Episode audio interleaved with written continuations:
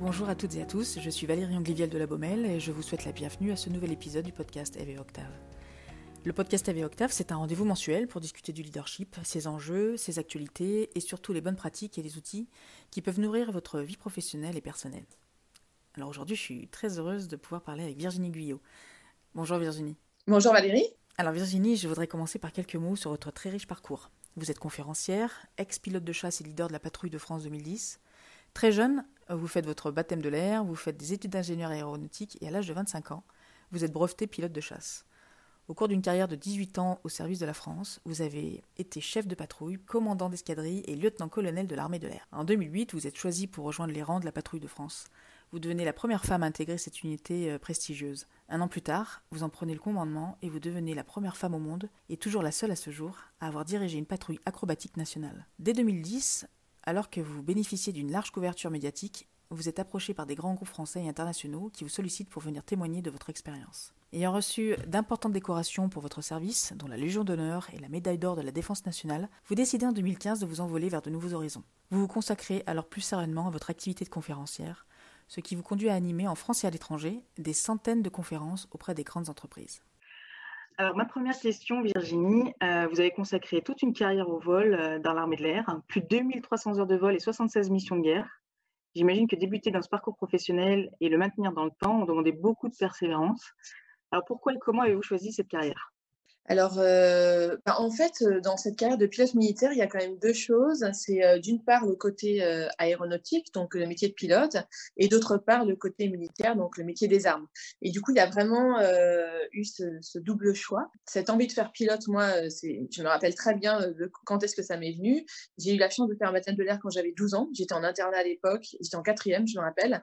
Et notre encadrement nous avait proposé un baptême de l'air le dimanche, et je me suis inscrite parce que j'avais jamais volé. D'ailleurs, je n'ai jamais revolé après, euh, jusqu'à ce que je rentre dans l'armée de l'air. Donc, pendant les 20 premières années de ma vie, euh, j'ai fait que ce vol. J'ai trouvé ça magique. C'était un vol que j'oublierai jamais. Hein. Pourtant, il n'était pas super beau. J'étais à l'arrière de l'avion, donc j'étais pas super bien placée.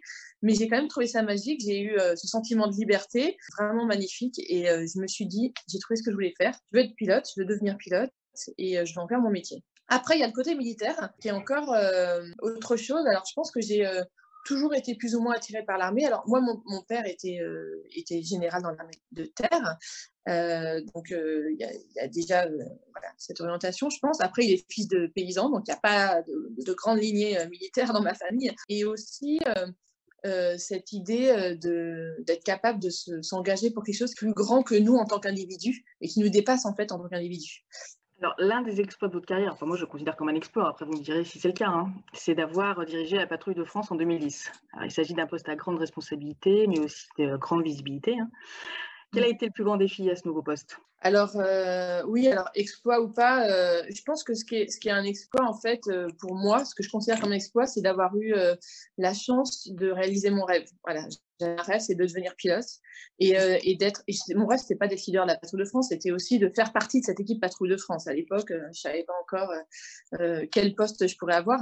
Et effectivement, du coup, en ce sens, je trouve que c'est un exploit parce que c'est pas, je sais bien, c'est pas donné à tout le monde de pouvoir réaliser ses rêves et ça, c'est génial. Comme vous dites, c'est un poste à grande visibilité, donc c'est vrai que quand on est à ce poste, je pense que l'échec ne pardonne pas. pour autant, je pense que le plus grand défi pour moi, clairement, ça a été d'être à la hauteur des responsabilités qui m'étaient confiées. Et le défi aussi, c'était d'emmener cette équipe vers euh, cette performance durable dont on a besoin parce que ben, chaque sortie doit être réussie. Alors, ça ne veut pas dire qu'on arrive à atteindre nos objectifs à chaque fois, mais ça veut dire que tout le monde doit se poser sans et sauf à la fin. C'est un minimum qu'on doit bien sûr évoluer en toute sécurité malgré tout les, le public euh, qu'on a en dessous. Donc, euh, ça, c'est très important pour moi, mais je pense que c'est, je dirais que hum, c'était un, un grand défi en tant que leader de la patrouille de France. Mais pour moi, c'était un défi euh, pas seulement d'un leader, mais bien sûr de toute une équipe. L'équipe, elle se renouvelle en partie chaque année. Voilà, on n'a pas tous les mêmes pilotes euh, chaque année, on a une partie qui est là et surtout euh, tout le monde n'est pas au même poste, tout le monde change de poste chaque année. Donc on, est leader que pour un an finalement. Chaque année le leader change, chaque année l'intérieur ou l'extérieur gauche change, etc. Donc c'est un gros challenge d'équipe chaque année bien sûr pour le leader, mais hein, je pense que c'est un challenge qu'il faut aborder euh, collectivement parce que le poids des responsabilités peut être vite euh, très lourd. Alors, vous parlez du leader. Alors, pouvez-vous nous parler davantage des responsabilités de ce leader de la patrouille? Déjà, ce qu'il faut savoir, je pense, c'est que dans la mémoire collective, c'est vrai que la patrouille de France, ça reste le 14 juillet. Et le défilé euh, à plat au-dessus des Champs-Élysées. Alors, techniquement, c'est pas le vol le plus difficile hein, pour nous, parce que c'est du vol à plat. Pour autant, ça reste un vol qui est très chargé en émotions. On n'a pas 20 euh, occasions de défiler quand on est militaire le jour du 14 juillet, donc euh, c'est un moment euh, très particulier. Mais il faut savoir qu'en fait, l'activité principale de la patrouille de France, c'est des meetings aériens. C'est des démonstrations aériennes qui durent entre 20 et 25 minutes et qui se font pendant tout l'été, de mai à octobre. C'est la saison estivale pour, les, pour la patrouille de France, qui se produit voilà, lors de 40 à 50 dates, en France, en Europe ou sur d'autres continents parfois. Et ce que j'aimerais bien rappeler aussi, c'est un peu les conditions dans lesquelles cette patrouille elle évolue. C'est-à-dire que mhm. ce sont des avions, on voit là huit avions, ce sont des avions qui évoluent à 2-3 mètres les uns des autres, euh, à des vitesses qui peuvent aller facilement, rapidement jusqu'à 700 km/h. Euh, d'ailleurs, quand on voit les avions qui font des croisements, hein, j'invite euh, les auditeurs à aller voir des vidéos très sympathiques sur Internet. Les, les, deux avions qui se croisent, ou les quatre avions, deux plus deux parfois, qui se croisent, ont des vitesses de rapprochement qui sont de l'ordre de 1200 km/h, donc c'est énorme. Et, et les, pilotes subissent 5 à 6G, voire 7G pendant tout le vol. Ça veut dire que régulièrement, on subit euh, en moyenne 6 enfin, fois son, poids. Donc, ce sont vraiment euh, des vols qui sont euh, très éprouvants, à la fois sur le plan physiologique, hein, parce qu'on subit des accélérations en permanence, et sur le plan nerveux, parce que finalement, à 2-3 mètres les uns des autres, comme ça, on sait que la moindre erreur de la part de l'un d'entre nous peut être fatal pour le groupe. Donc c'est beaucoup de pression, bien sûr, euh, à chaque vol. Euh, chaque pilote perd entre 1 et 2 litres d'eau. Donc euh, voilà, tout l'enjeu pour cette équipe et pour le leader, la responsabilité, clairement, c'est de réussir cette performance, encore une fois, dans la durée. Il faut savoir que la démonstration aérienne, elle change chaque année. Hein. Donc finalement, c'est la responsabilité du leader de créer un nouveau show aérien chaque année sachant qu'on ne fait pas tout seul, ce show. Hein. On travaille ce show ensemble et en équipe parce que moi, je partais du principe qu'il fallait que mon équipe ait plaisir à voler euh, cette démonstration. Donc, il fallait que ceux qui ont envie de s'impliquer puissent s'impliquer et la construisent, euh, qu'on puisse la construire ensemble. Techniquement, bah, il y a forcément une responsabilité de mener cette équipe au bon niveau d'entraînement. Donc, toute la formation et l'entraînement de l'équipe qui est super importante. Encore une fois, c'est pas le leader qui décide tout seul du programme, bien entendu. Dans l'équipe, euh, il y a des équipiers qui sont parfois plus expérimentés que le leader et qui vont être vraiment des aides très précieuses pour construire ce programme.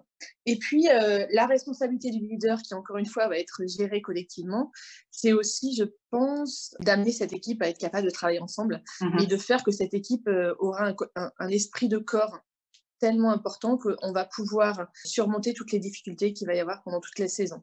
Et, nous avons eu des difficultés, comme chaque équipe, malheureusement, rencontre tout le temps des difficultés. en ce moment même, on est en confinement. Bah, je peux vous dire que c'est une grosse épreuve pour l'équipe Tour de France qui s'entraîne habituellement à raison de deux vols par jour. Donc, ne pas s'entraîner pendant autant de semaines, c'est compliqué. Bon, là, ils viennent de reprendre les vols cette semaine, mais, mais voilà, c'est pas aussi euh, intense que d'habitude. Et voilà, donc euh, chaque équipe, je pense, à chaque fois, a, des, des épreuves à surmonter. Et je pense que l'importance du collectif là-dedans est euh, primordiale. Et c'est pour ça qu'on a à cœur au quotidien. Et c'est aussi une responsabilité du leader de développer euh, cet esprit d'équipe. Alors, vous parlez euh, d'esprit d'équipe, ça revient beaucoup dans votre, euh, dans votre discours. Alors, comment développez-vous la confiance entre les membres de l'équipe? La confiance, pour moi, c'est un, c'est clairement euh, une valeur essentielle. Et c'est vrai que moi qui fais beaucoup d'interventions en entreprise, euh, euh, c'est une valeur que je prône. D'ailleurs, je pense que c'est fondamental à la fois dans la vie professionnelle comme dans la vie personnelle. Il y a différents leviers, bien sûr, pour développer la confiance. Ce qui est sûr, c'est qu'on a, je parle souvent du recrutement à la Patrouille de France, qui est essentiel. Il faut savoir qu'à la Patrouille de France, c'est une des rares équipes où on se coopte les uns les autres. C'est-à-dire que chaque année, il y a trois nouveaux pilotes qui vont intégrer la Patrouille de France. Pour les mécaniciens, c'est exactement pareil. Il y a des nouveaux mécaniciens qui vont intégrer. Parfois, il y a des nouveaux secrétaires ou nouvelles secrétaires qui vont intégrer. Et à chaque fois, ce personnel est coopté. D'accord? Donc ça, c'est un point hyper important. Et, du coup, la sélection, le recrutement chez nous est très important, euh, notamment en termes de confiance qui doit se développer très rapidement. Voilà, on n'a pas euh, six mois pour développer la confiance. Il faut que ça se passe rapidement. On passe beaucoup de temps là-dessus. Et ce que je trouve intéressant, c'est que, contrairement à ce qu'on pourrait imaginer, en fait, on va recruter les gens non seulement sur l'expertise euh, technique, mais avant tout sur, sur euh, leur qualité humaine. Chez nous, les soft skills sont hyper importantes parce que c'est ce qui fait que l'équipe va pouvoir durablement performer. Et c'est ce qui fait que la confiance aussi va pouvoir se, développer. Donc c'est un point chez nous super important. L'intelligence émotionnelle, c'est vraiment des, des choses importantes. Bien sûr, on va promouvoir euh, des valeurs comme le respect mutuel.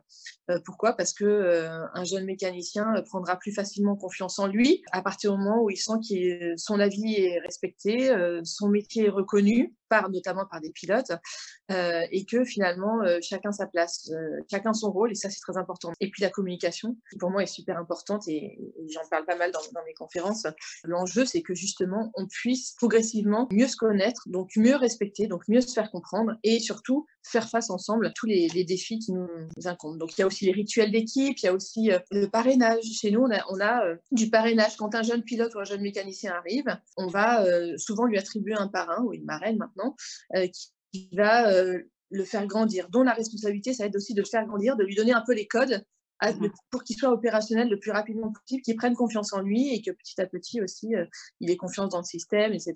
Et, et, dans les gens avec lesquels il va travailler. Donc il y, a plein, plein de leviers qui permettent de développer la confiance, mais vous voyez que c'est beaucoup fondé sur l'humain en fait. Et, d'ailleurs, moi, je fais beaucoup de conférences en entreprise où je ne vais pas expliquer comment est-ce qu'on pilote un avion de chasse aux gens, comment est-ce qu'on apprend à le faire, mais plutôt quel levier on utilise pour euh, bah, développer cette confiance, la coordination, la collaboration, etc. Et ça, c'est ça qui est super intéressant. Vous, communiquez beaucoup avec vos équipes, en fait, avant de monter dans l'avion, il se passe des choses Exactement. En fait, un vol, ça ne se résume pas à ce qui se passe entre le décollage et l'atterrissage. Chez nous, ça commence à la préparation, ça passe par euh, le briefing, bien entendu, et ça se termine à la fin du débrief.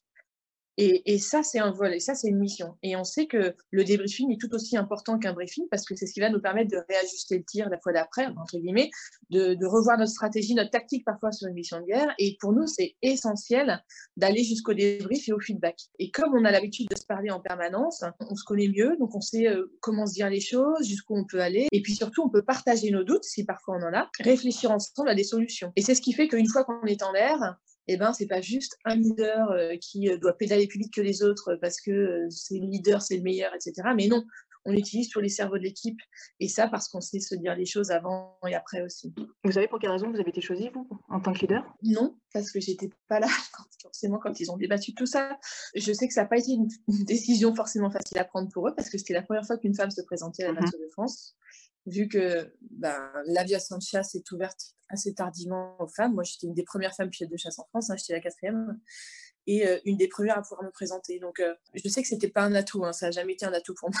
Euh, pour autant, ils ont eu l'ouverture d'esprit, effectivement, de, choisir ben, une femme pour la première fois en 2008. Donc, j'étais à la fois heureuse, à la fois surprise, parce que je savais que c'était pas un atout d'être une femme, et à la fois, ça montrait bien l'état d'esprit en fait des gens dans l'armée de l'air, c'est-à-dire que quand on est dans l'armée de l'air, on juge les gens, bien sûr, sur leurs compétences, mais aussi beaucoup sur leur savoir-être. Et donc, je pense que ce qui fait qu'on choisit telle ou telle personne pour devenir leader, c'est que cette personne, elle doit être en accord. Alors, les compétences, hein, on, doit les développer aussi quand on arrive à la patrouille de France. Hein. On ne sera pas euh, du jour au lendemain apte à faire la mission qui nous est confiée, mais le savoir-être joue énormément. Et quand on détecte qu'une personne va être capable de s'adapter, va être capable de travailler avec les autres, de faire ça intelligemment, je ne sais pas, mais le plus humainement possible, bah, généralement, euh, ça plaît beaucoup. Est-ce que vous avez été évalué? Est-ce que, par exemple, vos pères vont évaluer, mais est-ce que vos, euh, je sais pas comment on appelle, vos collaborateurs Mhm. vous ont évalué avant de prendre le poste ou, et pendant le poste ou est-ce que comment ça se passe en fait? Euh, vous parlez des sélections peut-être Comment ça se passe? Pas vraiment les sélections, c'est plutôt, ben, là on parle beaucoup de soft skills, c'est compliqué les soft skills. Ah oui, oui, oui, oui, très bien. Euh, même en entreprise. Et, euh, c'est vrai que ce, sujet-là est important au niveau des entreprises privées. Ouais. En mhm. fait, effectivement, nous, ce qui est super dans l'armée de l'air, je pense, et, ça fait, c'est parce que c'est aussi très aéronautique, euh, c'est que euh, notre formation, elle est très riche. Euh, elle est très intense aussi, hein, clairement. Ça demande énormément de travail. On passe par des moments de doute, de découragement, etc. Mais notre point fort, c'est la culture du feedback qu'on a et la culture du débriefing. Et depuis qu'on est tout petit et tout jeune pilote, eh bien, on est débriefé. C'est-à-dire que une mission, qu'on soit en double commande ou tout seul, elle sera préparée, briefée et débriefée. Quand notre instructeur va, nous débriefer, ça se fait à l'oral hein, euh, déjà. Mhm. Et puis ensuite, il va euh, retranscrire ça sur une fiche de débriefing tant qu'on est élève pilote ou quand on est pilote en progression. Après, quand on est plus, plus expérimenté, ce sera débrief à l'écrit sur le, cahier d'ordre que tous les pilotes doivent signer avant de partir à l'avion. mais ce sera surtout débriefé à l'oral entre nous. Et, et, clairement, quand on débriefe un vol, et notamment quand on est jeune pilote, à la fois on a des critères très techniques, purement de pilotage, la coordination des mouvements, il y a le sens du relatif, il y a plein de choses comme ça qui sont très spécifiques. Et il y a une série de critères purement, euh, on va dire, soft skills ou euh, comportementaux, que sont la prise d'initiative, que sont le travail, que sont euh, la confiance en soi, que il y a un tas de choses comme ça. Les écoles de pilotage, ça dure à peu près deux ans et demi hein, avant d'être affecté sur un avion d'armes. Et donc pendant ces deux ans et demi, on va passer aux mains de différents instructeurs, de parrains aussi, parce qu'à chaque fois qu'on change d'avion, on a un parrain, qui vont justement nous faire grandir sur le plan des soft skills autant que sur le plan professionnel. Et ça, c'est quelque chose que l'on garde tout le temps. En escadron opérationnel, c'est exactement pareil. Et je pense que c'est certainement euh, l'un des points forts de l'état d'esprit qui règne dans l'armée d'air, c'est-à-dire qu'on est capable de se remettre en question à, à chaque vol. Et d'ailleurs, qu'on soit jeune élève pilote ou chef de patrouille expérimenté. C'est extrêmement intéressant en tout cas parce qu'il y a plein de choses à apprendre en tous les cas pour nos entreprises euh, en vous écoutant. Alors tout à l'heure vous avez parlé euh, que quand on pilote euh, et puis que ces avions se croisent comme ça extrêmement proches, il y a des risques, évidemment, qui est important. Alors, risque pour soi, mais aussi pour les autres. Alors, comment les leaders, si, vous deviez vous, exprimer vis-à-vis de ces leaders d'entreprise, comment eux pourraient apprendre à mieux gérer les situations de risque comme vous, vous avez pu l'apprendre tout au long de votre carrière? J'ai pas forcément de conseils à donner, mais moi qui ne suis plus militaire aujourd'hui, finalement, j'ai les mêmes réflexes, en fait, par rapport à la gestion du risque aujourd'hui. Maintenant que j'ai créé ma propre entreprise et que je suis en train de développer d'autres choses d'ailleurs, mais je pense que le, terme préparation est super important. Et on peut y mettre beaucoup de choses dedans. De façon, euh, puis on, est en train de traverser une crise qui est quand même super importante, hein, celle du Covid-19. Donc, euh, euh, je pense que ce qui est important, c'est c'est d'être bien préparé à la fois sur le plan physique, sur le plan mental et sur le plan professionnel, bien entendu. Notamment dans l'armée de l'air, on se prépare en permanence à tout ça. C'est une formation continue et je pense qu'on est euh, maintenant, euh, on doit passer euh, dans cet état d'esprit de société apprenante. Donc, on doit avoir soif d'apprendre en permanence parce qu'il y a tellement de choses qui peuvent nous aider dans la gestion des risques, dans la gestion des crises. On doit s'armer en permanence et continuer à se former à plein de choses, à s'ouvrir l'esprit sur un tas de choses nous permettront, de, je pense, de, mieux euh, gérer les risques. Et puis, à ce côté euh, préparation, anticipation au quotidien. Alors, bien sûr, dans, l'armée, on fait beaucoup de sport. Et euh, c'est pas seulement pour perdre du ventre, pour avoir le ventre plat, pour perdre des cuisses, je sais pas quoi. C'est vraiment parce que bien dans son corps, bien dans sa tête. Et ça, on en est persuadé. D'ailleurs, moi, la première chose que j'ai fait quand on a été en confinement, c'est de faire du sport et de faire faire du sport à mes enfants. Et on fait ça quotidiennement parce que c'est ce qui nous permet de nous aérer l'esprit. Et c'est super important. donc, on a des coachs sportifs, hein, faut savoir, dans l'armée, qui nous permettent euh, d'être au top au niveau physique, en tout cas au top, hein. chacun a son top, hein, bien sûr, est différent, euh, chacun a sa meilleure forme, mais c'est aussi les gens qui vont nous permettre sur le plan mental euh, de garder un certain équilibre. Et je pense que quand j'ai été déployé en opération extérieure, on avait des coachs sportifs avec nous qui étaient hyper importants. À la patrouille de France, on a un coach sportif aussi, est super important, et d'ailleurs qui nous apprennent à devenir autonomes sur le plan de la santé mentale, j'ai envie de dire. nous, on a ce qu'on appelle pardon, je, réutilise ce terme, les, tops, c'est les techniques d'optimisation du potentiel, qui sont des techniques de relaxation, de mentalisation, d'image positive, etc. Et qui nous permettent, encore une fois, d'apporter de la sérénité individuellement et collectivement à un groupe euh, avec euh, différentes méthodes. Et, donc, euh, ça participe à la gestion du risque. Après, la gestion du risque, je dirais, sur le plan professionnel, c'est beaucoup d'anticipation et de préparation. Moi, pour vous donner un, jour, moi, après une, une, mission que j'avais vraiment ratée quand j'étais jeune euh, pilote de combat. Je pense qu'on a passé une heure, une heure et demie en, débriefing avec mon instructeur. À la fin, il m'a dit, pour résumer, en fait, ce que tu dois retenir, c'est que tu dois toujours avoir un temps d'avance sur ton avion. Et même si ton avion, bah, tu voles avec à 900 km/h et très bas, donc tout va très vite. En fait, et la meilleure façon d'avoir un temps d'avance sur ton avion et de pas te laisser euh, tirer par ton avion, eh ben, c'est d'avoir préparé tout ce que tu peux préparer au sol. Euh, et donc d'avoir euh, anticiper un tas de choses, d'avoir eu une démarche intellectuelle où tu vas te, poser les bonnes questions. Qu'est-ce qui peut t'arriver en l'air? Parce que le plan de vol, c'est bien beau, mais ça ne se passe jamais comme prévu. Un, pilote civil pourra vous le dire, un plan de vol, c'est rarement, euh, ça se passe comme prévu. Alors, sur, la ligne, bien sûr, dans les avions de ligne, on essaie que ça se passe comme prévu, mais il y a souvent des petites choses qu'on ne connaît pas en tant que passager qui sont passées dans le cockpit parce que c'est compliqué. Quoi. Il y a la météo, il y a un tas d'impondérables, et notamment sur des missions de guerre ou des missions à la patrouille de France sur les huit avions, il peut se passer un tas de choses. Et donc, le fait d'y avoir réfléchi au plan B, au plan C, euh, et pas tout seul et de le partager avec son équipe, et ben ça aussi, ça permet de ramener de la sérénité dans l'équipe, de gérer le niveau de stress de l'équipe, de le faire descendre, de partager la même perception du risque, de partager parfois ses doutes, et puis de partager euh, le même niveau d'excellence en fait par rapport à tout ça. Quoi. Bah, merci Virginie pour tous ces conseils. Je crois qu'on va conclure sur, euh, sur euh, ces derniers conseils. juste une dernière question. Vous volez encore? Et si ce n'est pas le cas, ça vous manque?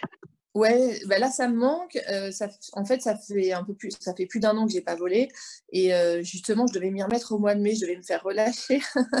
donc là, c'est compliqué en ce moment avec le confinement. Mais, euh, mais oui, oui, j'ai d'autres projets en fait. J'ai fait une pause aéronautique clairement, mais j'ai d'autres projets aéronautiques, donc j'aimerais vraiment vite me faire relâcher pour reprendre, voilà, un peu de plaisir aussi à aller voler. Merci beaucoup pour cette conversation euh, très inspirante, Virginie. Merci à vous, Valérie. Euh, pour ceux d'entre vous qui souhaitent poursuivre la conversation, je vous invite à nous suivre sur Instagram, Facebook, Twitter et LinkedIn. Vous y trouverez également plus de contenu sur le leadership et d'autres sujets liés au travail. Merci d'avoir écouté le podcast d'Ave Octave et rendez-vous ici le mois prochain pour un autre épisode inspirant.